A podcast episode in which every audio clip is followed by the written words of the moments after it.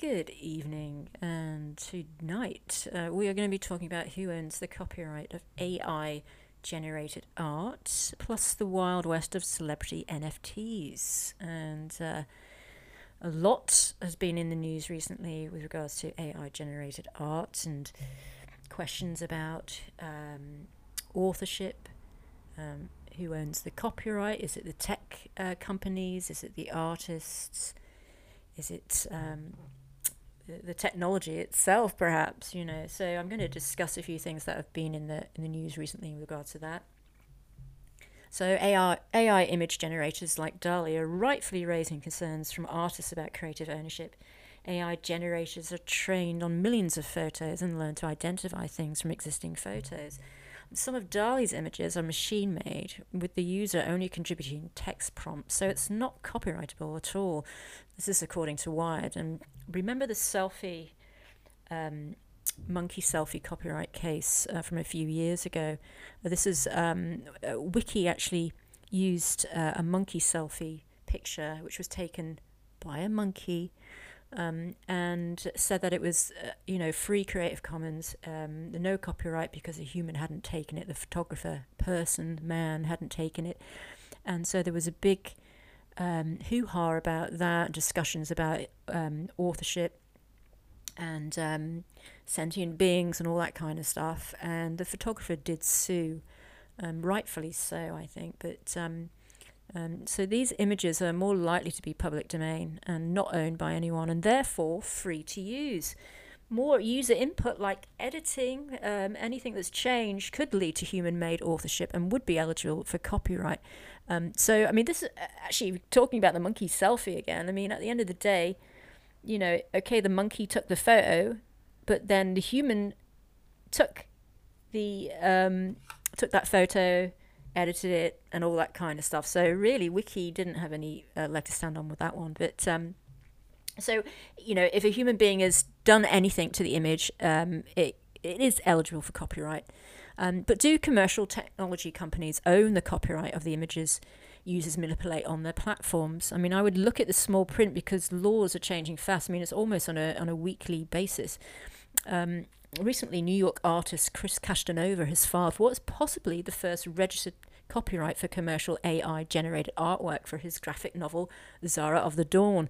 The artist used Midjourney to create the images and told UPI News, which is quite worrying, I think, for an artist like me. Um, I tried to make case that uh, we did own copyright when we make something using AI. I'm not sure about that, uh, Kris. Um, the technology has been trained to scrape images from the internet and stock photography website artists and photographers have criticised the art making platforms, accusing them of violating their own copyrights. And so the big guns like Getty Images sent an email notifying users they will cease to accept all submissions creating user AI generative models such as DALL-E, Midjourney, NightCafe, and Imagen, and remove all previous AI generated art from their platform if they can find it. Um, Shutterstock and others have followed Getty's decision. So that you know, Getty stated that they are open.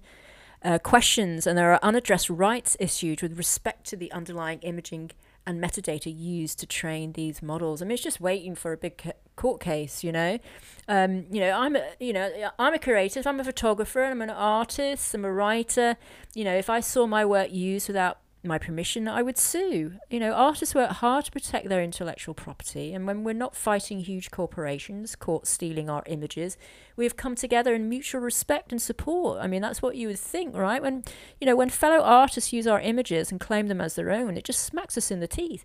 AI art making platforms are here to stay, and I'm certainly old enough to remember the objections to using Photoshop editing software when submitting images to competitions. But you know, all things have changed now. But so, uh, you know, what needs to happen is for the original artist and photographer to be cited for any work that is used to make and sell images with art making platforms. If you're going to make money out of somebody else's artwork, you know, we've got to have a cut on that. I mean, you can expect that.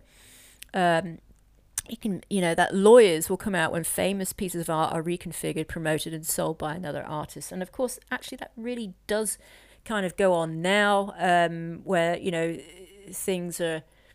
Uh, art, you know, pieces of art, pieces of film are, you know, repurposed and used by others, but there's still there's a copyright infringement on that. So, Um, things are going to get very interesting very soon. I'm waiting for a big, big piece of art, big name um, to be used, and there's going to be a big copyright um, legal case, I'm sure.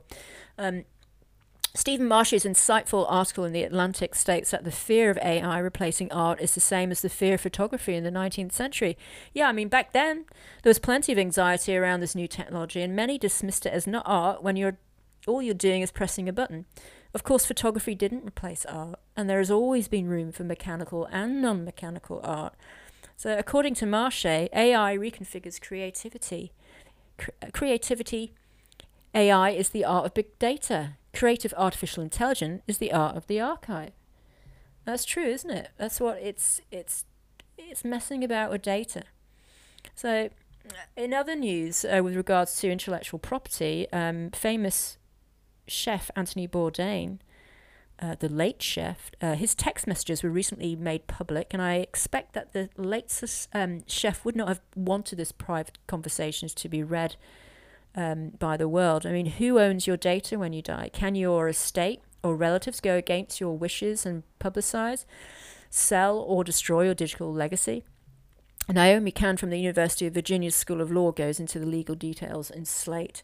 And of course, James Earl Jones, the voice of Darth Vader, has retired from his iconic role and sold the rights to his voice to Ukrainian startup Respeecher. Um, and it's quite funny to see all this news about Bruce Willis selling his rights to his face. Um, it's shown up so many times in so many different publications, and it's fake news. He's denied it all. It's fake news. So, what about entertainment NFTs? Well, oh dear. Celebrity influencers are getting themselves into all kinds of legal trouble by not declaring their sponsored status.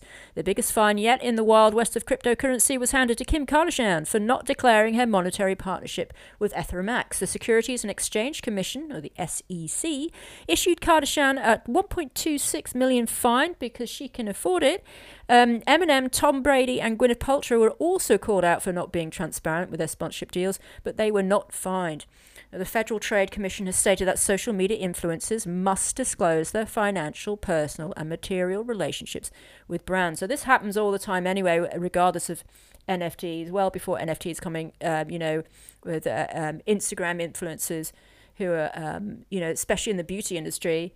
Uh, are not declaring that they're being sponsored for stuff, but because they're a lot smaller, they're not getting found out. So these big guns, these big names, are getting are getting found out, and so they should be, and so they should know better. I mean, when is enough money uh, that these these people make anyway? So um, that's enough. A bit of a quick one uh, tonight with the with regards to uh, AI and art, um, which is across the board um, from photography and NFTs. If you want to listen to more, there's more on the other podcasts. Uh, I will be back again next week. Have a great night.